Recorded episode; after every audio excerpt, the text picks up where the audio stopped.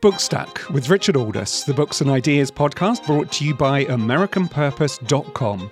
Coming up on the show, Richard Thompson Ford, professor at Stanford Law School and author of the new book, Dress Codes How the Laws of Fashion Made History. Uh, Rich, welcome to Bookstack. Thanks for having me on the show.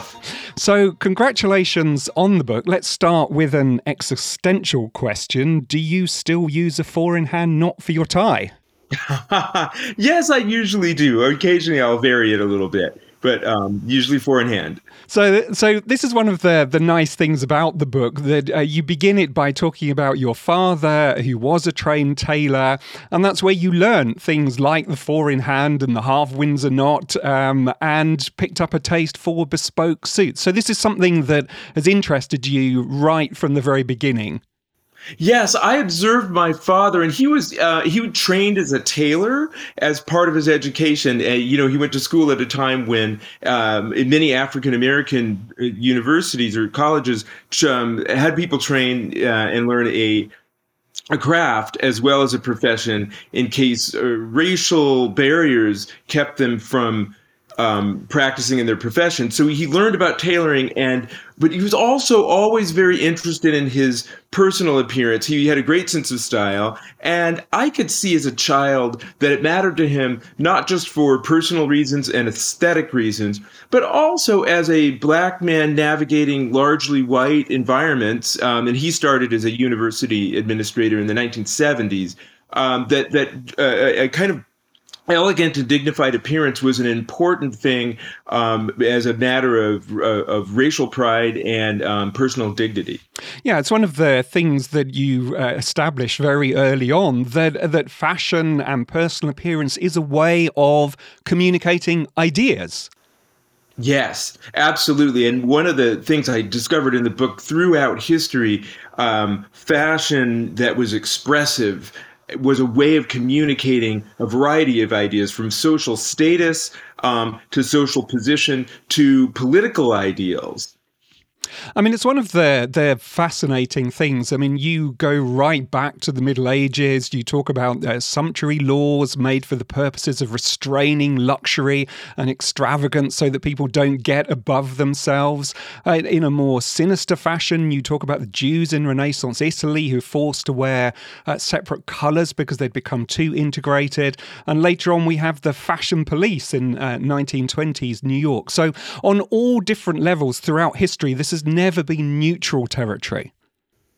Absolutely not. That from um, there's always been social meaning attached to fashion, at least from the period that I studied, which was from the late Middle Ages forward. And this was when new techniques in tailoring allowed clothing to become much more expressive. And before that, at least in Europe, most clothing was draped, and so its potential to um, conform to the body and express um, you know different ideas of individualism was more limited. But um, as tailoring developed, the social meaning of fashion became apparent right away, and um, so, for example, Queen Elizabeth was quite aware of the power of fashion, spent a great deal of time dressing in, um, you know, quite magnificent clothing, and it was clear that this was related to her political power. And as a consequence, it was also a problem for the social order if people from what were considered the lower orders dressed in a manner that suggested that they deserved high status and that they deserved recognition as well. That was a political challenge. And it's it's it's interesting as well how that ties into this question of authenticity. I mean, you you talk about uh, Elizabeth I there, uh, but you contrast uh, one of her father's advisors, Thomas More, uh, who wrote uh, the book Utopia, uh, and the simplicity of style that he advocates there with the kind of sumptuousness of the Tudor court. So again, it's this same point that it's never neutral. Absolutely. So yeah, in in More's Utopia, he writes about um, you know kind of an ideal society in which everyone dresses in the same you know relatively bland clothing, and it's such a marked contrast to the use of clothing in um, in the period where More actually lived, in the society in which he actually lived. Um, but that wasn't neutral either. That was clearly a political statement against a certain relationship to fashion. It was a concern and anxiety about fashion. And I think we see that even in the present day as people suggest they don't care about fashion, but actually spend a lot of time thinking about what um, you know what what clothing signifies in other people. Yeah, and it and it is interesting that political context, which, as you say, is, is something uh, which is very much in the modern era as well. Uh, you talk about the flappers of the suffragette movement, uh, the civil rights movement of the 1960s. You were talking about it earlier, uh, which used smart dress to emphasize the seriousness and respectability uh, of those involved, and and then sub- the next generation that comes along which rejects that. And so we have the radical chic of black power. So clothes can be used in this kind of way to reflect a political sensibility. Oh, yeah, absolutely. And you see that. Um, you, I mean, throughout history, but in the examples you just mentioned, uh, the status of clothing in um, establishing social dignity had been such an ingrained part of the racial experience in the United States from very early on. In the nine, um, sorry, 1740s, um, there were laws in parts of the American South that actually um, forbade blacks or slaves from dressing above their condition and had detailed regulations about the kind of clothing that they could wear and what they couldn't wear. And so right away there was a notion that a um, you know a, a black person dressed in high status attire was a threat to the racial order of the time. And that continued um, throughout so much of American history, racist mobs would attack well dressed black people. They were derided as uppity. They were mocked in the press. So when you get to the civil rights movement, dressing in um, Sunday best in elegant style was um, both a way, it was a way of uh, demanding dignity. And that was an important part of the political statement that civil rights activists were making. No, but as you mentioned, at the same time, there were other uh, political uh, priorities and motivations that motivated a new generation of activists. SNCC, for instance, the next generation of civil rights activists, wanted to dress like the people that they were trying to organize, and so they wore overalls or um, you know workers' clothes. And then, as you mentioned, the Black Panthers, who had yet another a new aesthetic that was designed to um, you know reflect the idea that black is beautiful to reject what they considered to be a aesthetic of white America in favor of something that was you know, more distinctively um, African American, but also a radical statement and a statement of, uh, of you know of opposition to a lot of the American mainstream. Yeah, one of the things that I really like about the book is that you're constantly complicating these stories. You never uh, just allow us to have easy answers. And and Black and Black is Beautiful is one of those that I mean you discuss that many people criticized that idea that because it, it becomes almost that radical chic just refashions a kind of traditional racism and just another version uh, of the of, of the idea of the noble savage. So again, these things are, are never, never easy, are they? Absolutely not. No, it's so it's a, a, such a rich language and a complex one, and each new use of fashion refers to older ideas but transforms them in some way. Sometimes it's a critical statement on on the older idea, but we're always borrowing from the past, and that makes the messages sent complicated. I mean, as you suggest, there were many people at the time who felt that um, this new generation of uh, black um, activists were, you know, kind of romanticizing poverty, or they were they were exoticizing um, racial difference in a way that was not helpful to social justice, and um, they were criticized for that by people within the racial justice movement. So this wasn't just criticism from outside, but disagreement from within the movement.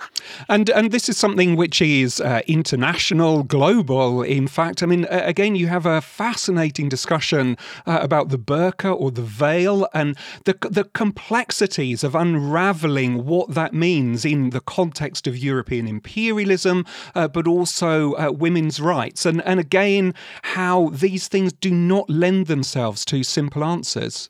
Absolutely, absolutely. I spent time in France right around the time when um, the, the, the new rules around the headscarf were being adopted, so everyone was talking about it.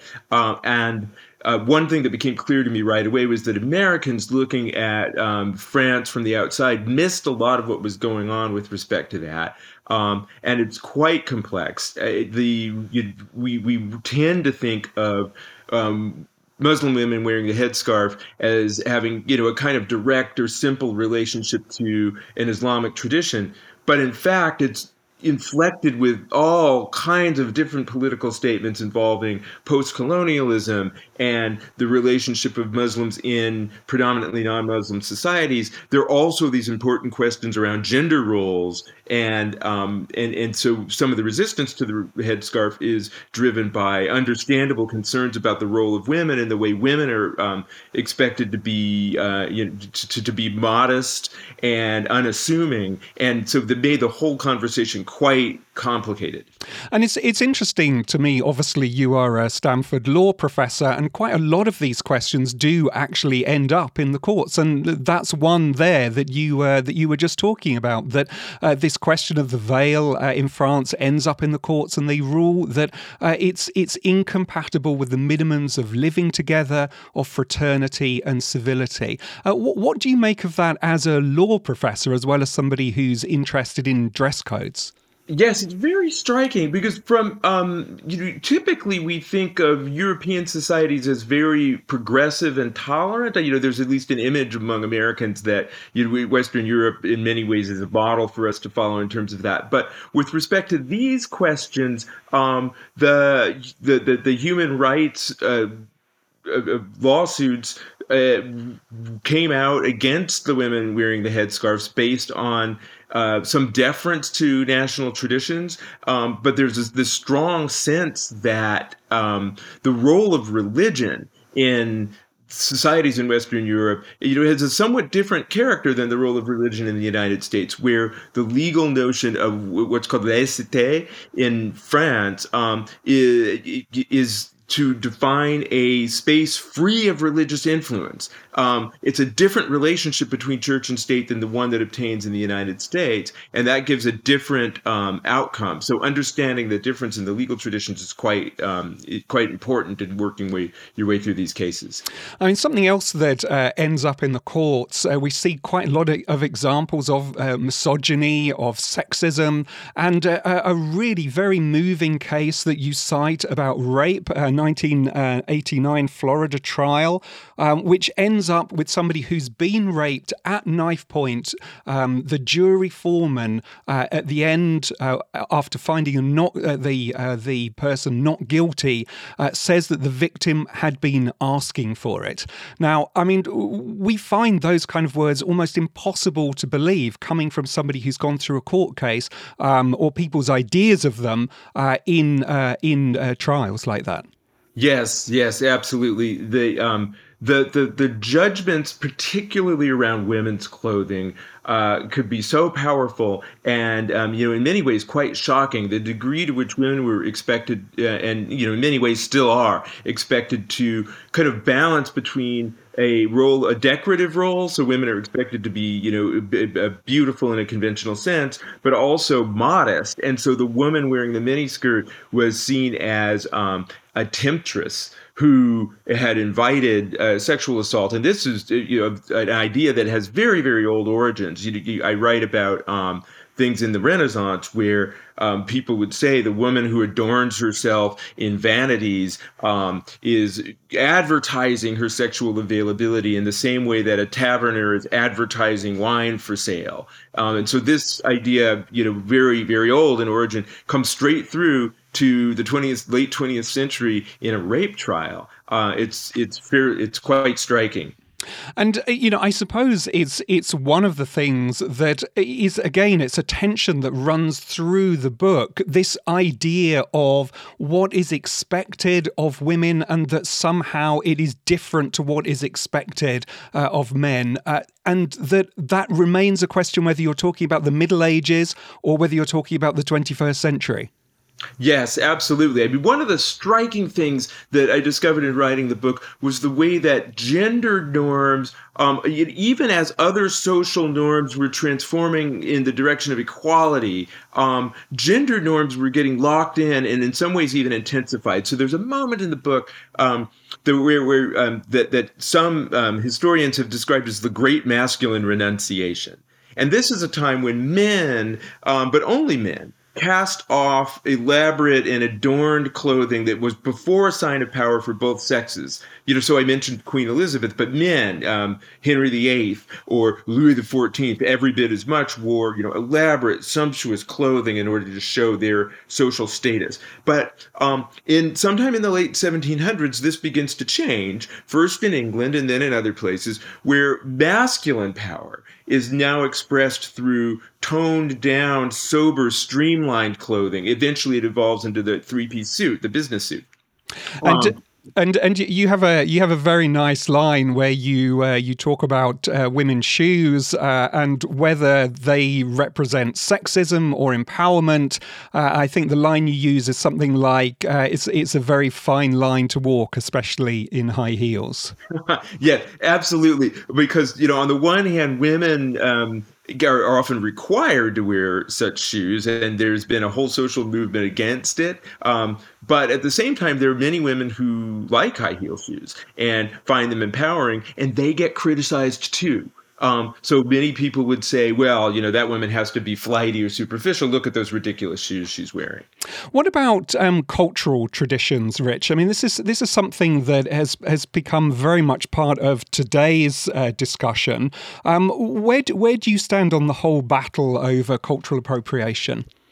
Ah, yes. Well, I think cultural appropriation is an argument is lumping a lot of distinct things together.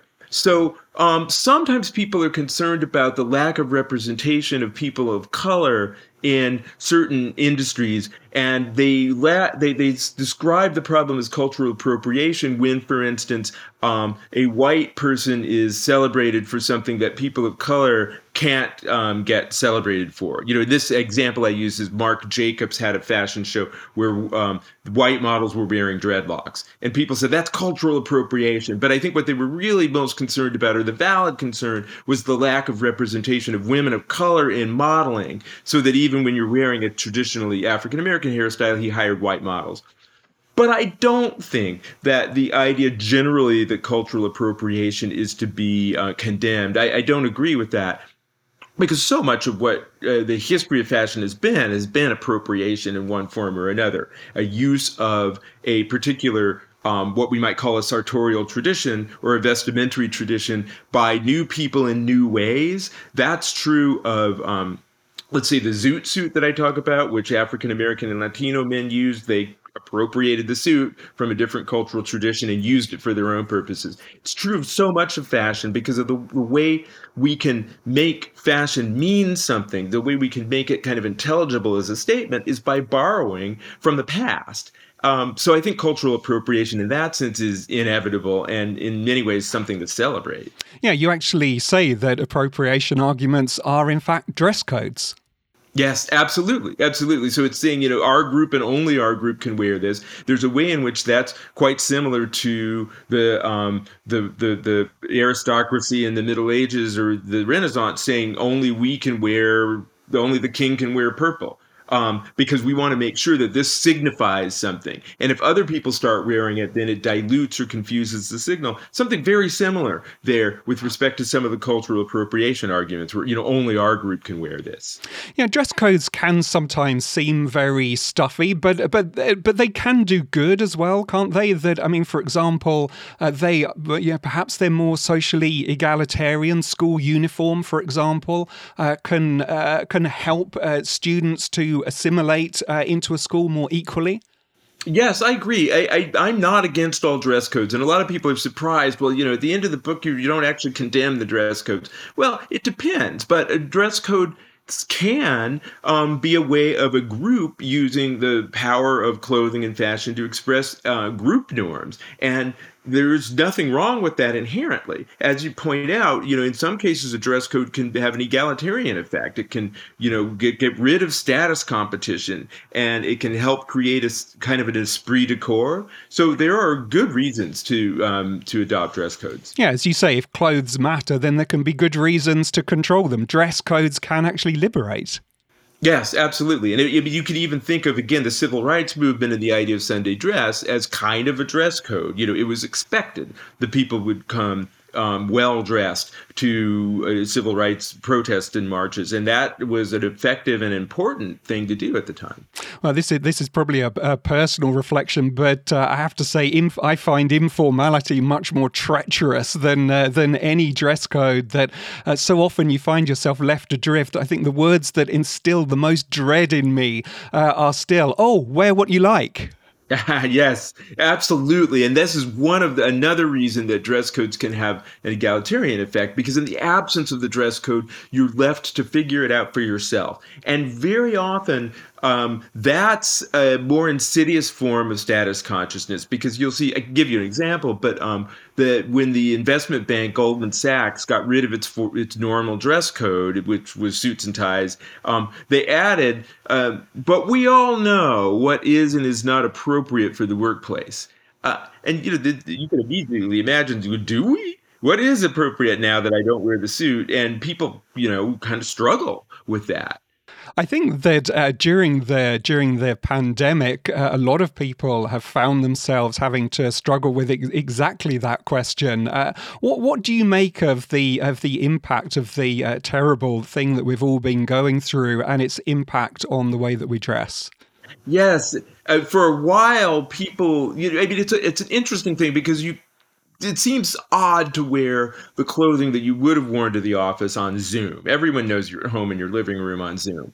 Um, so putting on a suit and tie or something along those lines seems a little weird. But at the same time, um, you need to demonstrate some degree of professionalism. And people are also, as they always do, trying to express their individual personality and their status through their clothing. So, what's interesting is you've now gotten a real new focus on kind of um, high status athleisure or leisure wear, um, where the clothing is relaxed, but at the same time refined, and at the same time it expresses, you know, a certain degree of cultural sophistication. So people are worried about that the other thing you see, or you, people start to judge your background. Um, uh, so if they, they can only see your head, but they can see the the posters behind you or the bookshelf behind you in the room, and so people are kind of evaluating that. So we have a new sort of dress code about your home decor. The site Room Rater has um, you know kind of popularized this this new form of uh, of social evaluation.